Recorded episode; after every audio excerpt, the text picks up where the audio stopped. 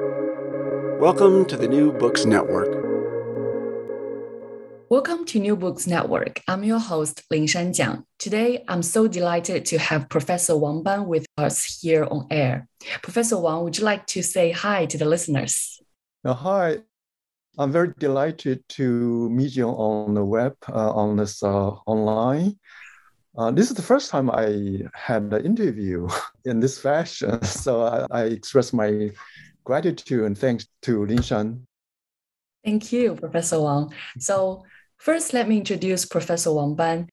Uh, professor Wang is the William Haas Endowed Chair Professor in Chinese Studies in the Department of East Asian Languages and Cultures and Comparative Literature at Stanford University. His major publications include The Sublime Figure of History, Aesthetics and Politics in 20th Century China, Illuminations from the Past, History and Memory, and narrative perspective and irony in Chinese and American fiction. He edited Words and Their Stories, Essays on the Language of the Chinese Revolution, Chinese Visions of World Order. He co edited Trauma and Cinema, The Image of China in the American Classroom, China and New Left Visions, and Debating Socialist Legacy in China. Today, we are discussing Professor Wang Ban's new monograph, China in the World Culture, Politics, and World Vision, published by Duke University Press in 2022. We can see many close connections between this new book with the edited volume Chinese Visions of the World Order, Tianxia, Culture, and World Politics, also published by Duke University Press in 2017.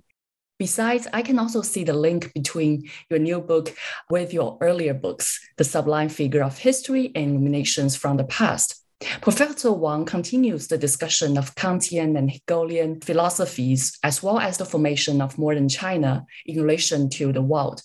Actually, all this reminds me of the first time I met Professor Wang when I was a master student in the Department of Foreign Languages and Literatures at Tsinghua University in China in November 2015. Professor Yan Haiping invited Professor Wang to give two seminars in English. One is called Internationalism and World Literature, and the other is called National Culture and World Literature, as well as a campus wide talk in Chinese entitled Rethinking World Literature and Internationalism in the Age of Global Capital. In Tsinghua University, I also took Professor Yan's graduate seminar about cosmopolitanism, and we traced the intellectual trajectory from Kant, Hegel to Kang Youwei, Liang Qichao, and Mao Zedong.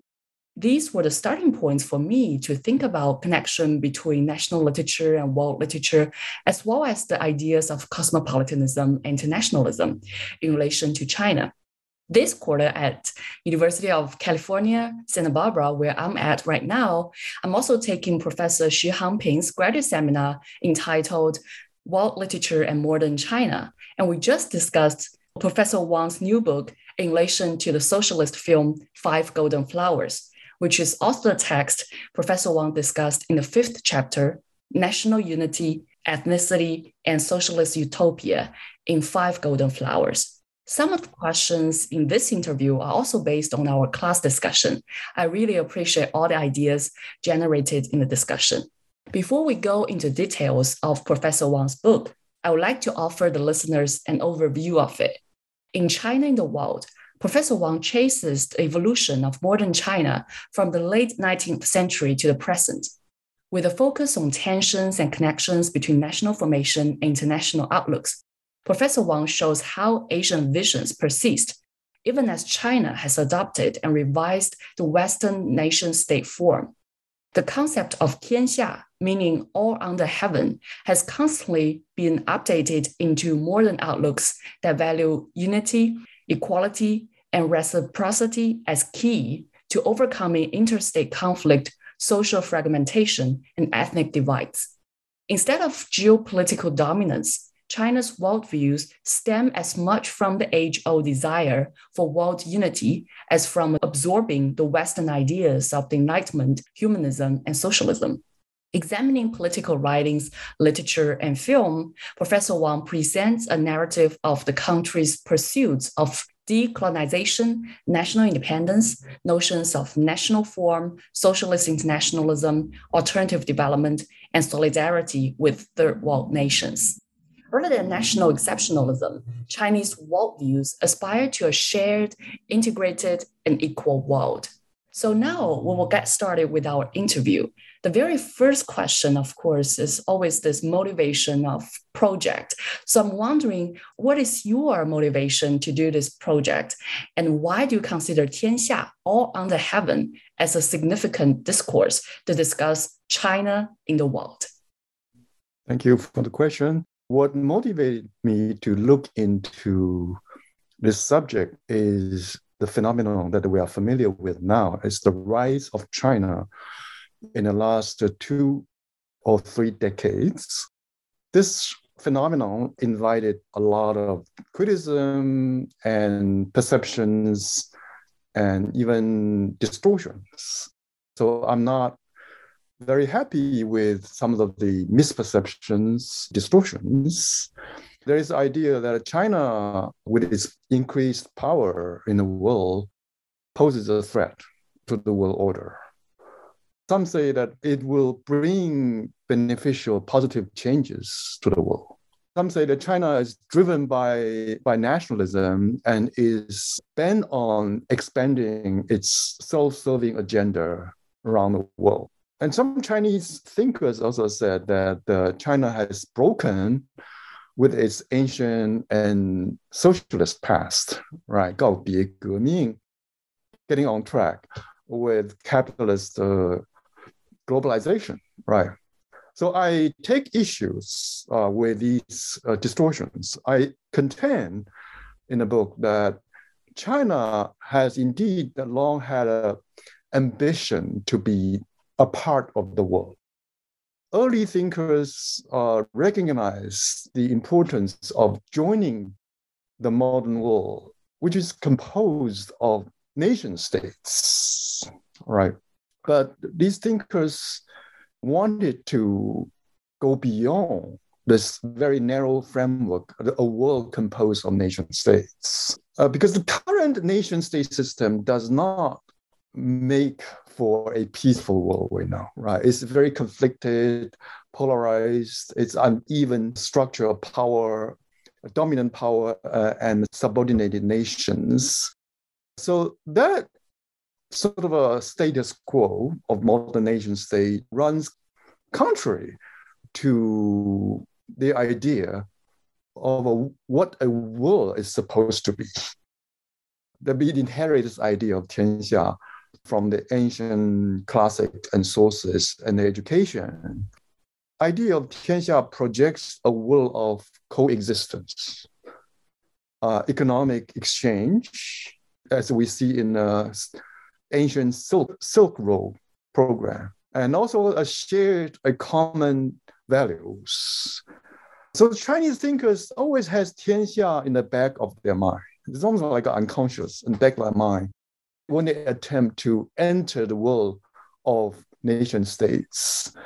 So Tianxia has been a, a submerged and obscured idea because of the China's drive to enter the world of nation state. Yet it also in the, in the back uh, sort of driven drive them to go beyond the nation state. And this idea resurfaces at many points uh, in modern Chinese history uh, in the form of nationalism, in the form of internationalism, in the form of cosmopolitanism and third world relationship. Yeah, now that you mentioned all these connections between all mm-hmm. these terms, I think we can start from the beginning of first few chapters, which is the relationship between 天下 all under heaven and 大同 great unity these two ideas are variations in all kinds of ways. So, what's the relationship between them?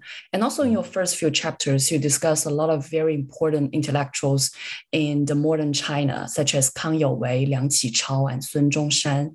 So, how do they adopt and renovate these ideas into the so-called liberal cosmopolitanism? So, uh, Tianxia uh, and Da Tong are exchangeable in some ways. But, uh, but still, I think that the distinction is still very important from your question. Tianxia is a is all under heaven, right?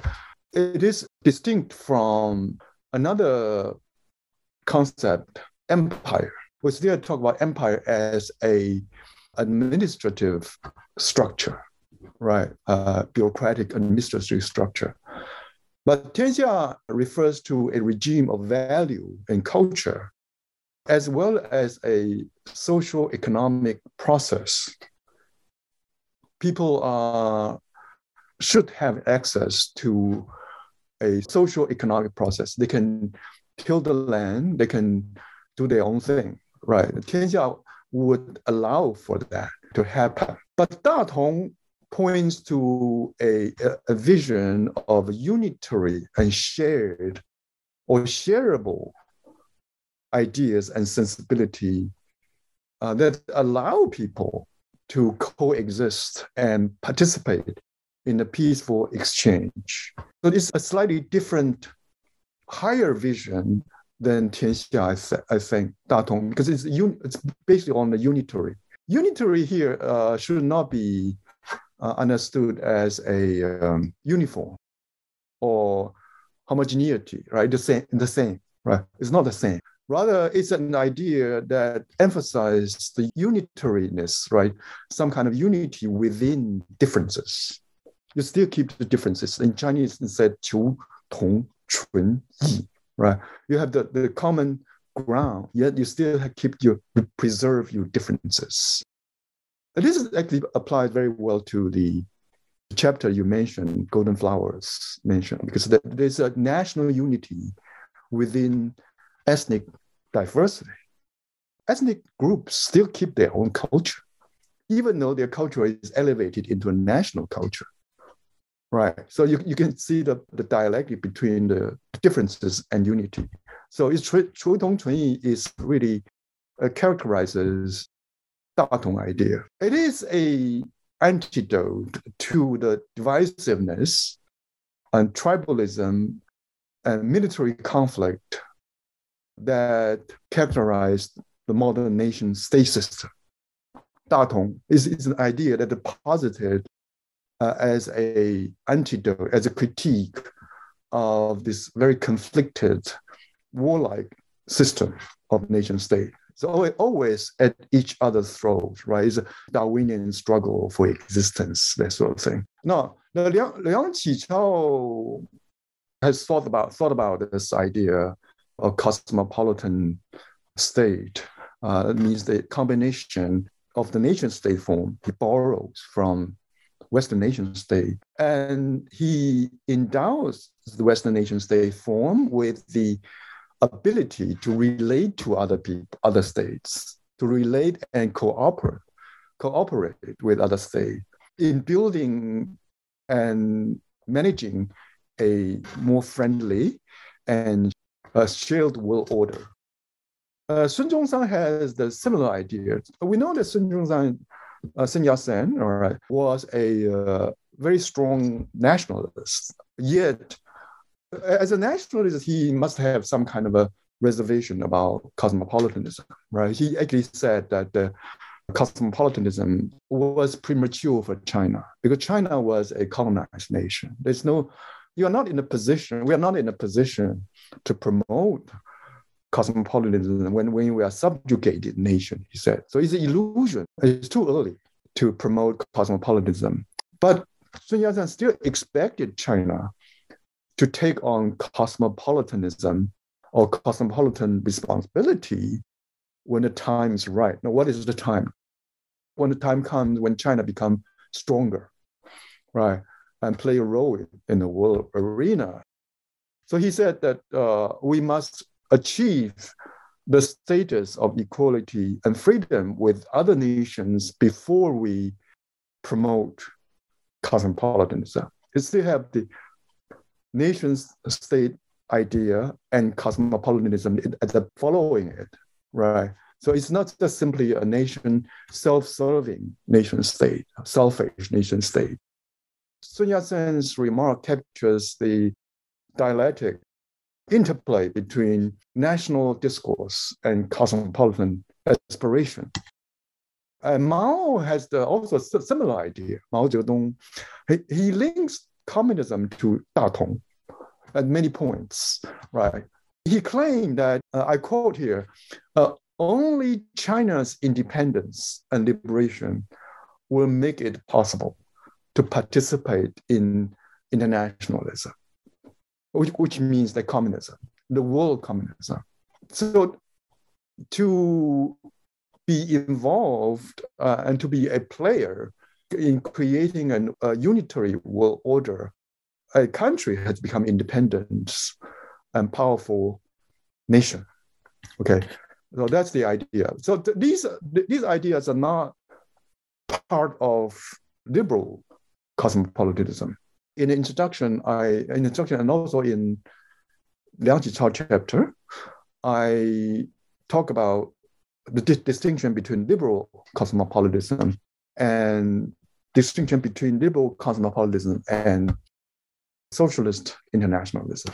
Now, liberal cosmopolitanism believes that trade, commerce, and worldwide capitalist circuit, right, the uh, flow of capital and expansion market will facilitate global connectivity and make the world a civil place, very civil and a public place, or a marketplace, or a fair, right? Sounds like like a, a sort of a 天下 idea because people come together to exchange ideas and goods. So that's a very good idea. But the history of 20th century proves uh, that to be an illusion. Why? Why is illusion? Revolutionary thinkers like uh, Mao Zedong, even Sun Yat-sen, and Zhou Libo, they think like uh, Sun Zhongshan. They think in the way that Sun Zhongshan thinks. Uh, they see the, clearly that the capitalist world order is dominated by an unequal, even predatory structure. Uh, the structure is colonialism and imperialism. And this structure makes the world a, a very miserable place for the wretched of Earth, the majority of the world's population, actually. For the subalterns, it's a, it's a, it's a hell of a place for subalterns. These revolutionary thinkers promote alliance and solidarity among the oppressed and colonized nation. This is a world making project, just as the capitalism is a world making project. But it's two different kind of world making project. Socialist international rests on the national independence and decolonization movements. Right. This is the one, one part of socialist internationalism. And the other part is the alliance and mutual support among the colonized and independence seeking nations. So you, you have two parts. Uh, you have you, you need to have a nation first, and then you have a support and solidarity between nations. And this is the, it runs through the later Third World Project, and it still persists in the current discussion of the potential of social movements in the global south, right?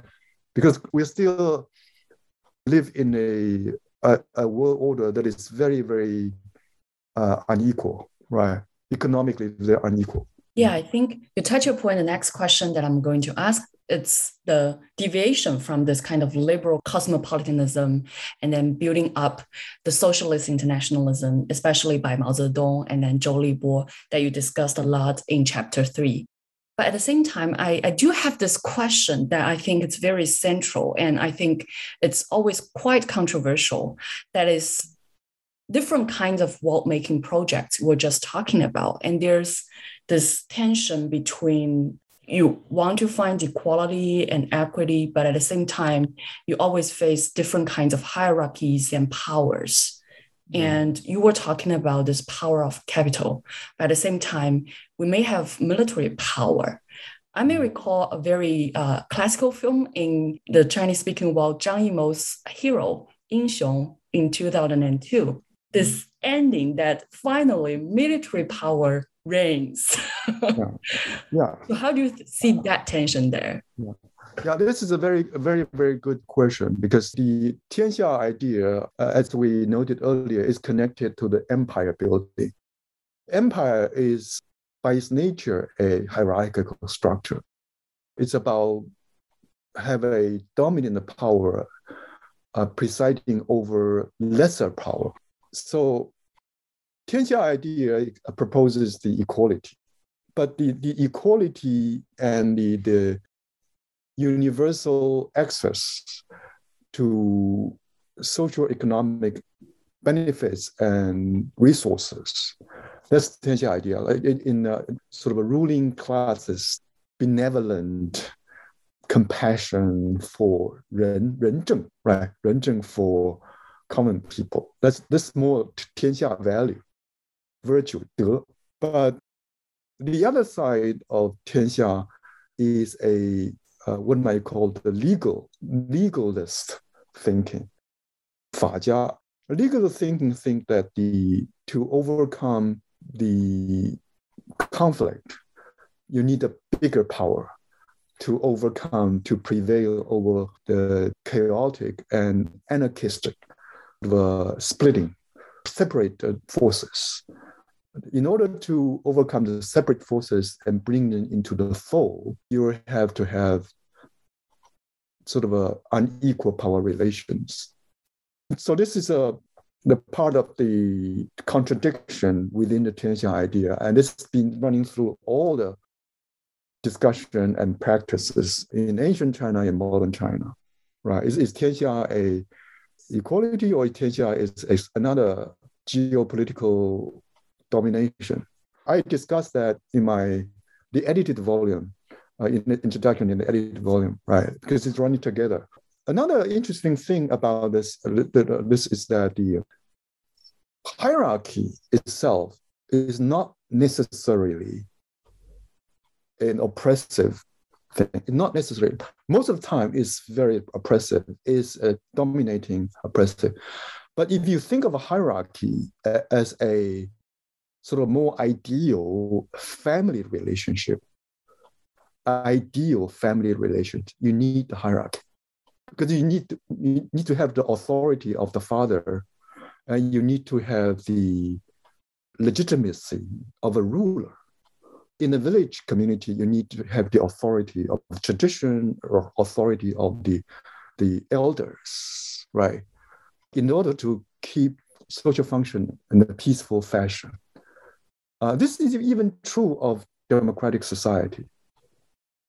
Even true of democracy, you, you need to have the representative of the people but representative is, a, is a, in the higher order of political structure. So th- that's why in the Republican and democratic society, the leadership is still very important, but the leadership involve hierarchy. Leadership really, and meritocracy, I mean the enlightened leaders, meritocracy, uh, needs the virtue, it needs the exemplary, the knowledge, right, and expertise to manage a democratic society, right? So that's why leadership is so important.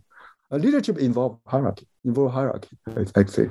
So I think the, the one way to soften the, the, the sting of hierarchy is to say, right, uh, hierarchy may be reciprocity, uh, maybe a re- reciprocal relationship, right? It, of course, you have to obey.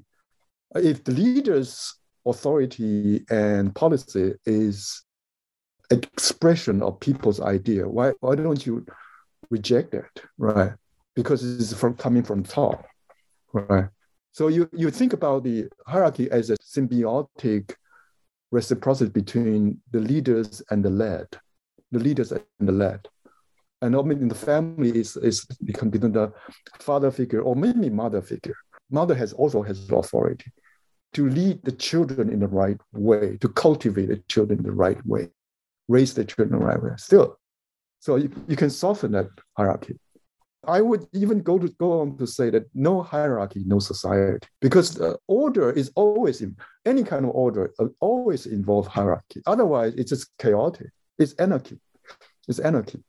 I actually feel anarchism is the thing that I pursue, but again, maybe that's another utopia.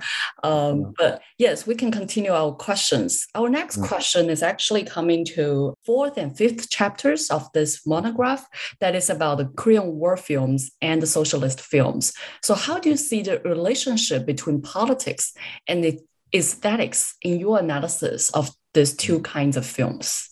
Mm-hmm. Politics we know uh, is commonly regarded as about as being about power relations and struggle. Aesthetics is about emotion, feeling, sensibility, and sometimes uh, manifest in art and performance, right? But what we see in Chinese notion of politics in the films and uh, is a kind of politics is animated not by power dynamics, not by uh, intriguing or some kind of a struggle, but by culture and spirit, emotion, and bodily mobilization of bodily energy. Politics, uh, in this sense, is driven by an aesthetic experience, meaning uh, emotional, sensuous, vibrantly sensuous and spiritual experience. So uh, in uh, heroic sons and daughters, 英雄儿女, you'll find that the art uh, performance inspires some kind of spirit, fighting spirit, right?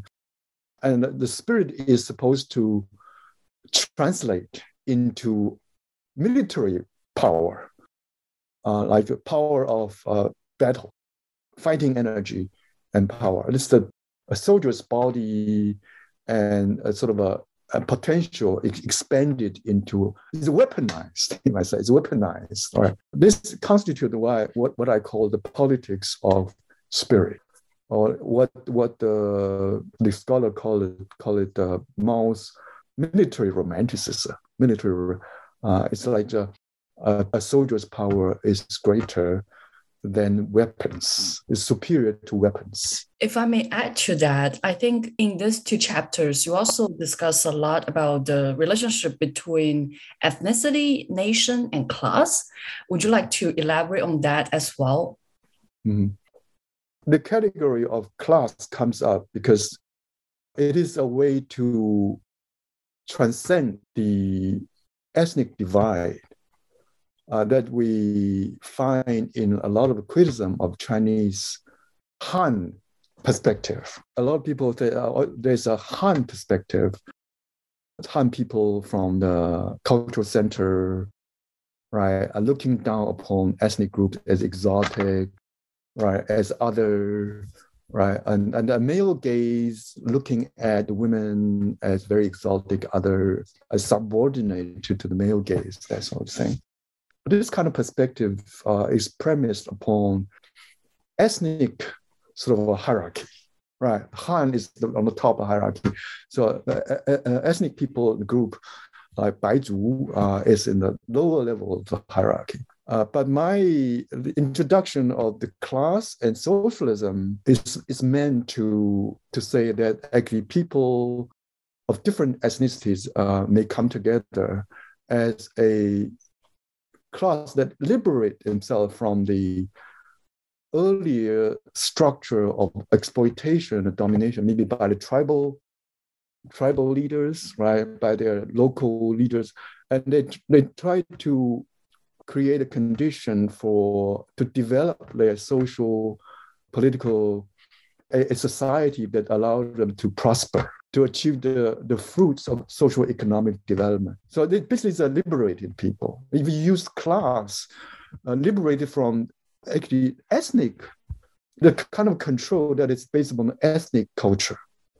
So ethnicity itself is not, is not always like positive thing because it's, it's, it's related to some kind of a pre-modern tribal kind of structure it's not necessarily a, when you say ethnic identity sometimes people say oh that's good because it's really it asserts the the identity of the people. Oh, okay that's that's okay.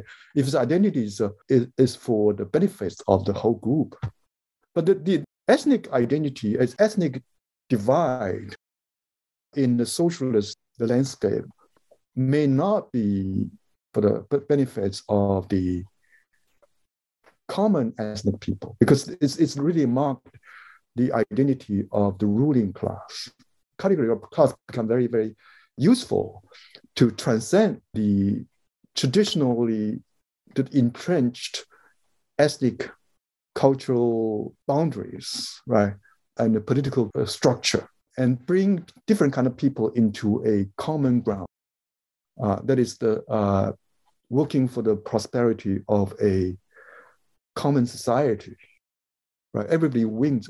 Supposedly, just everybody wins in the situation. Uh, you can see that the uh, the people are brought out of their own ethnic background into a market fair, right? You can see the marketplace. Everybody come, comes in and enjoy the exchange of goods, arts, and performance in Golden Flowers, right?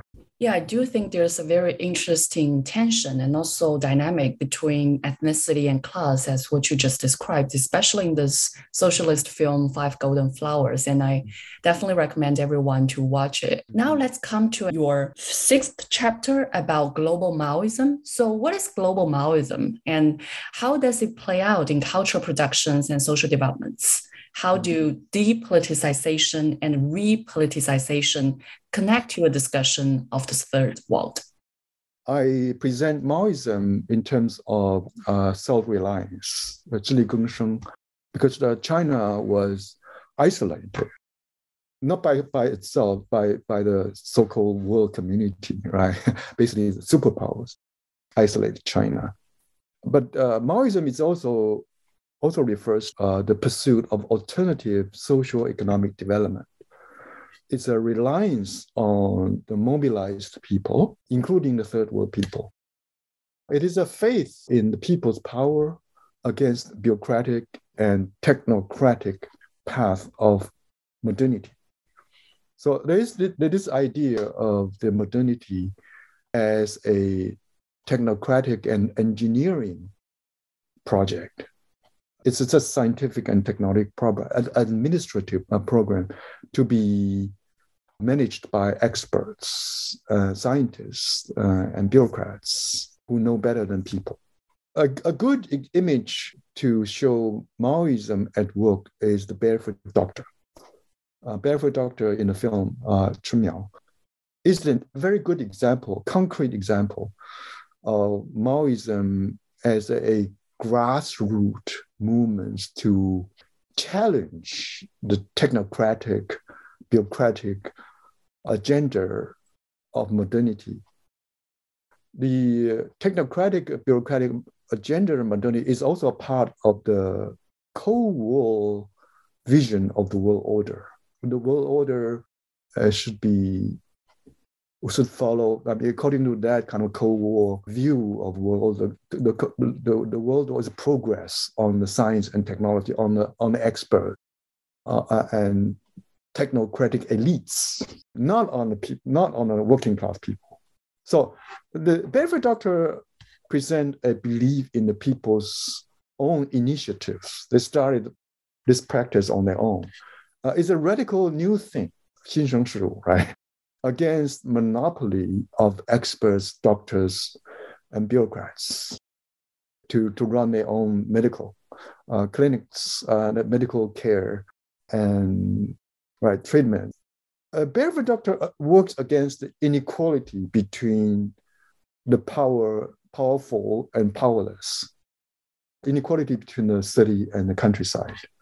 Now, this challenge of social power uh, it's a social and grassroots power against technocratic elitism is a threat. It's, it's really a, a, narrative, very important narrative that has a worldwide resonance. Has a worldwide resonance. It's about really about searching for alternative kind of a modernization. This idea lies at the heart of the world third world movement a lot of people in the third world movement also started this kind of practice. Barefoot Doctor and other kind of like uh, land reform movements, people would take control of their own destiny and take control of own life. And it relates to the contemporary movements of the global south. The global south will not be dependent on global capital. They will have their own society and economic model, right? That's just alternative, right? Now, about depoliticization, the whole domination of technocratic and administrative regime, right?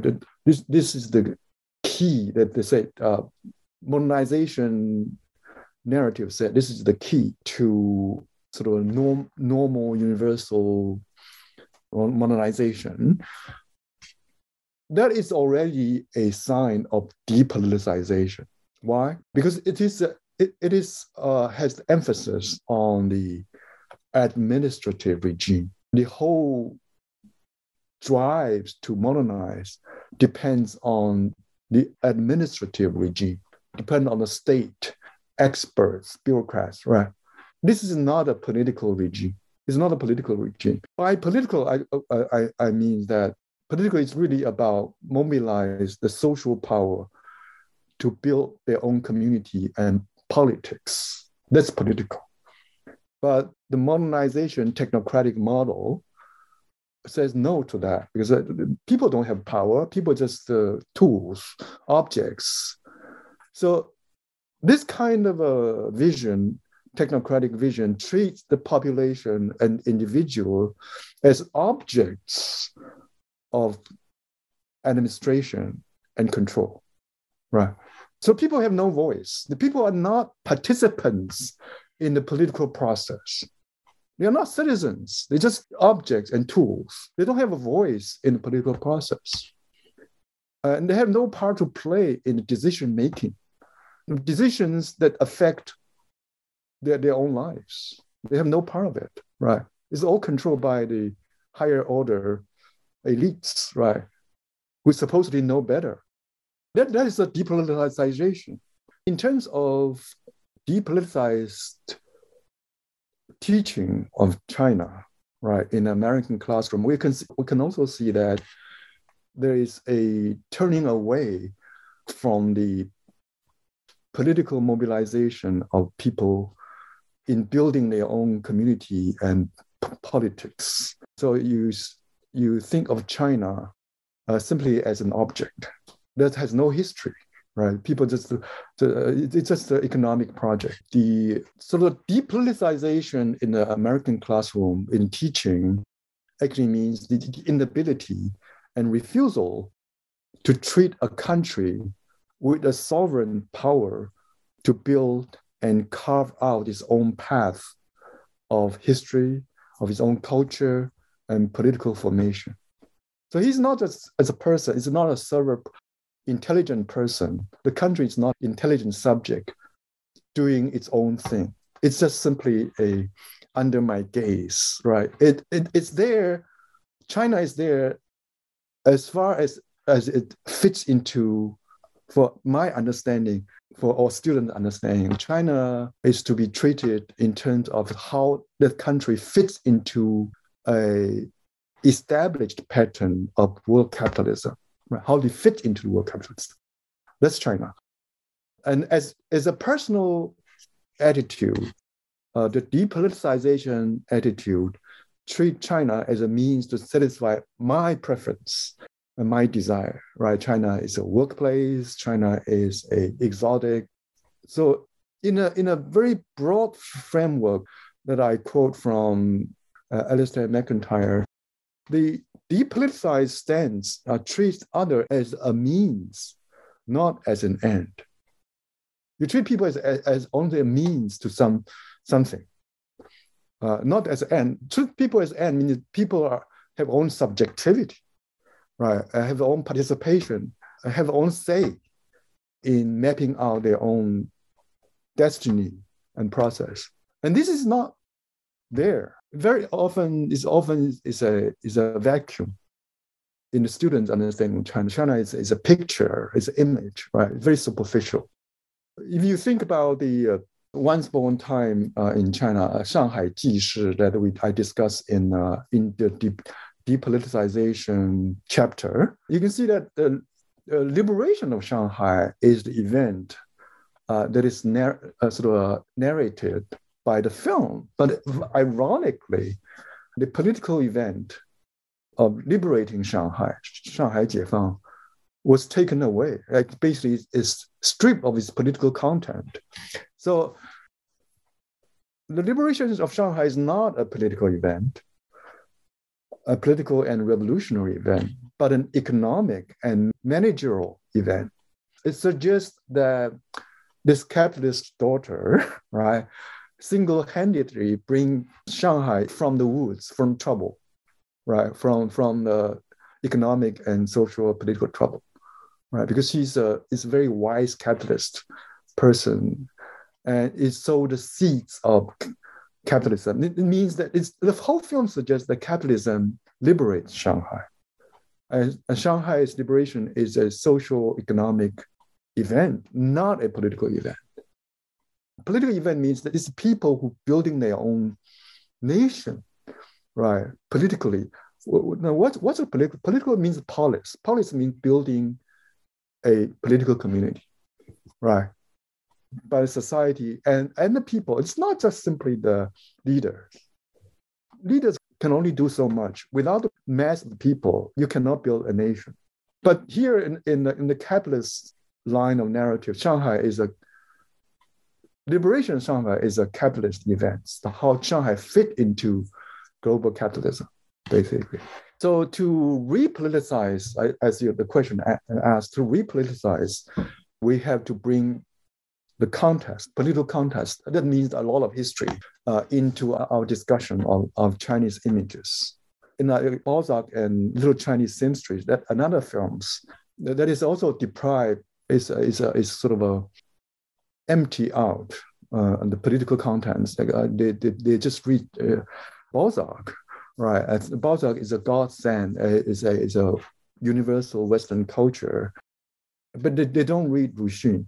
Uh, they don't know that that Balzac is a very important uh, inspiration for Zhou to jumpstart some kind of political idea of realism.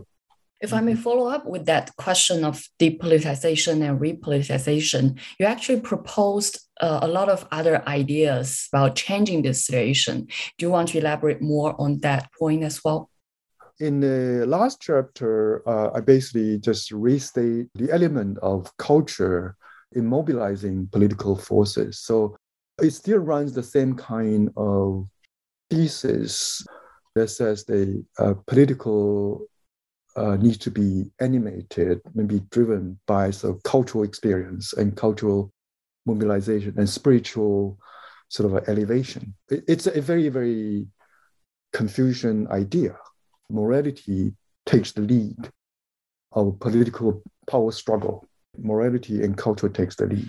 But I also try to distinguish sort of a culturally animated, culturally driven uh, idea of politics from the politics as a real naked uh, political struggle. Uh, that, that's another notion of hegemony, right? 霸权, right? There's a two kinds of hegemony. One is dominant power. The other is leadership, right? Uh, it's from from Gramsci's idea. It's uh, uh, leadership, meaning you have to win the heart and mind of the population. You need to have a legitimacy. Legitimacy is culture. Is culture. That's how you mobilize people. That's how you jumpstart uh, political movements. Now that we come to the very end of the whole book, you actually end the book with a question. So I quote, Will China rule the world or bring harmony to it? End of quote. So, what is your vision or what is your ideal utopia so, whom do you want to address this question to? Uh, my sense is that China uh, will try, will continue to try in the face of all challenges uh, and attack. They try to bring a image of harmony, Datong, into the world, even even though they they have not succeeded. The Chinese leaders and Chinese intellectuals have been trying to bring this idea into the world. So Mao, Mao actually said uh, in the 70s, uh, I quote I quote him in my the last paragraph, I think, that uh, China should never become a hegemony. Hegemony in the bad sense, I mean, a dominant power, right? Uh, I think that point still hold, still holds. Now, my vision of utopia is that I'm not sure. I, am not sure about a the likelihood of a realized utopia. utopia is just a vision, right? Just a vision. And if we think about uh, a realized vision, maybe we are not doing a good service. I cannot predict, uh, and I, I shouldn't should not predict, right? What kind of vision will be realized? What, what kind of blueprint will come into being, right? That that's not what I want to, to say, right? I think nobody can say that.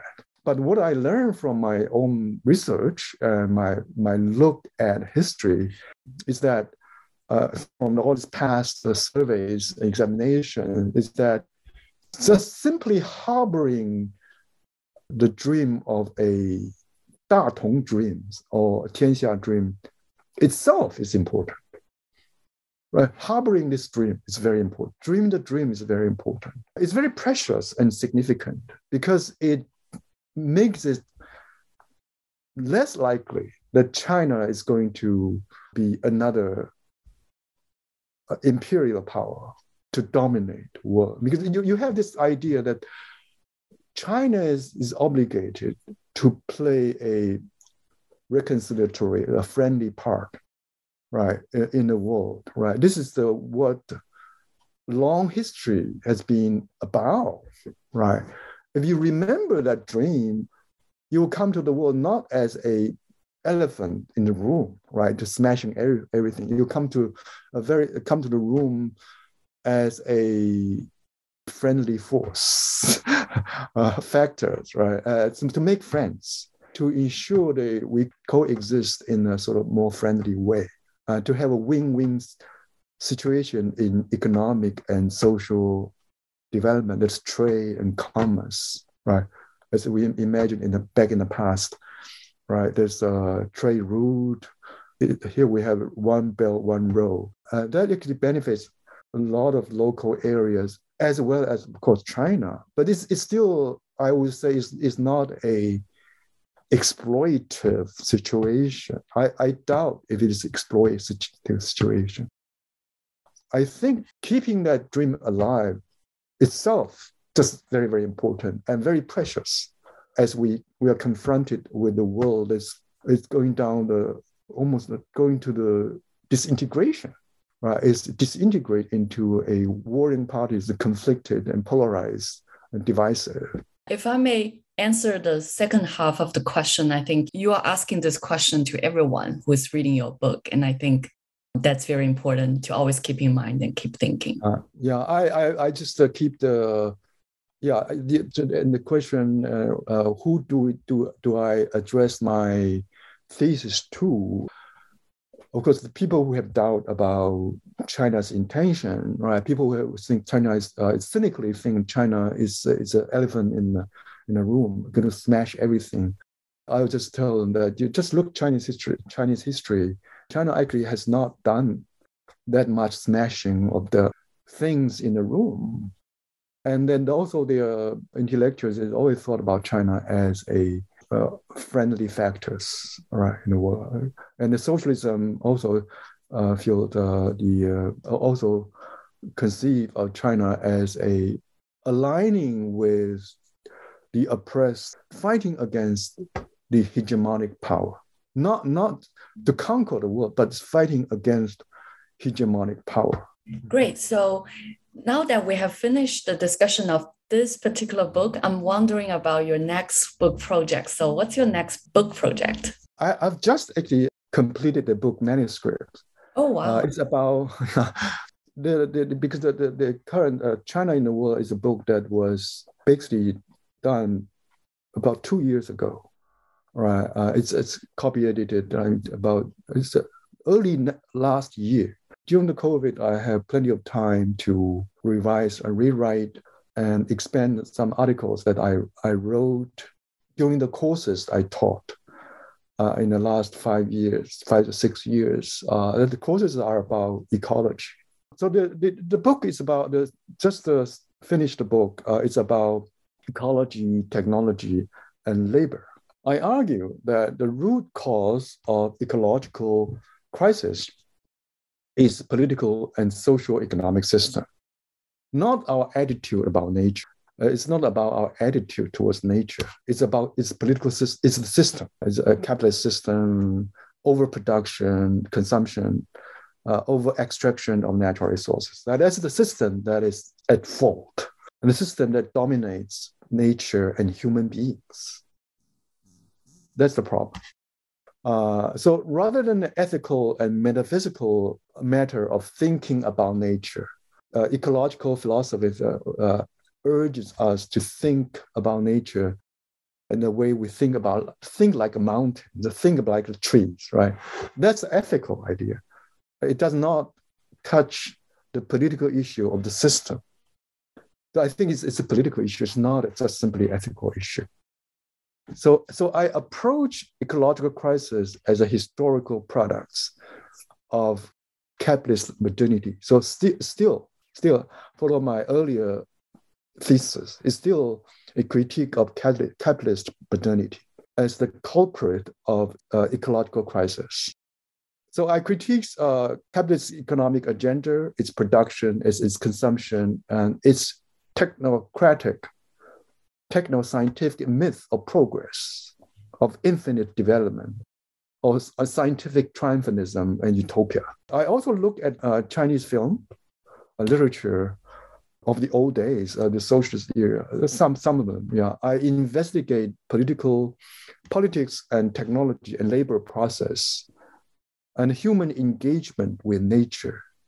And I apply Frankfurt School, Frankfurt School uh, critical theory and what you might call the critical ecology. Uh, there's there's been a uh, discovery of a sort of ecological implication of critical theory in Walter Benjamin, Adorno, and, and many other people.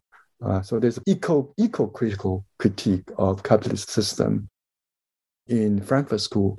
Uh, there's another school that I borrowed. Uh, that's the uh, they call it eco socialism, right? Eco socialism. Uh, the main figure in this eco socialism is uh, John Foster. Foster, all right. Uh, he wrote, wrote uh, many, many books uh, about how a different kind of system of production, of engagement with nature will help solve the, at least deal with a, the crisis in the relationship between human, human production and nature. So the, the book uh, continues my critique of technocratic path of modernity, which is very, very, has already brought about ecological crisis and environmental troubles, right? And I still try to posit a different alternative model of production of nature and human society. Yeah, thank you so much. I'm really looking forward to your new book and it's coming out. So wow, so excited to hear that. And and again, thank you so much for accepting this interview from New Books Network and coming to New Books Network. And I wish I can keep this a very thought-provoking discussion with you in the near future. Thank you so much. Uh, thank you too for inviting me to chat about my book in such a wonderful platform. Uh, it makes me think more clearly uh, about my own idea. And I hoped when uh, the ecology book uh, comes out, we can have another online chat. yeah, definitely. Definitely. Looking forward to it. Thank you so much.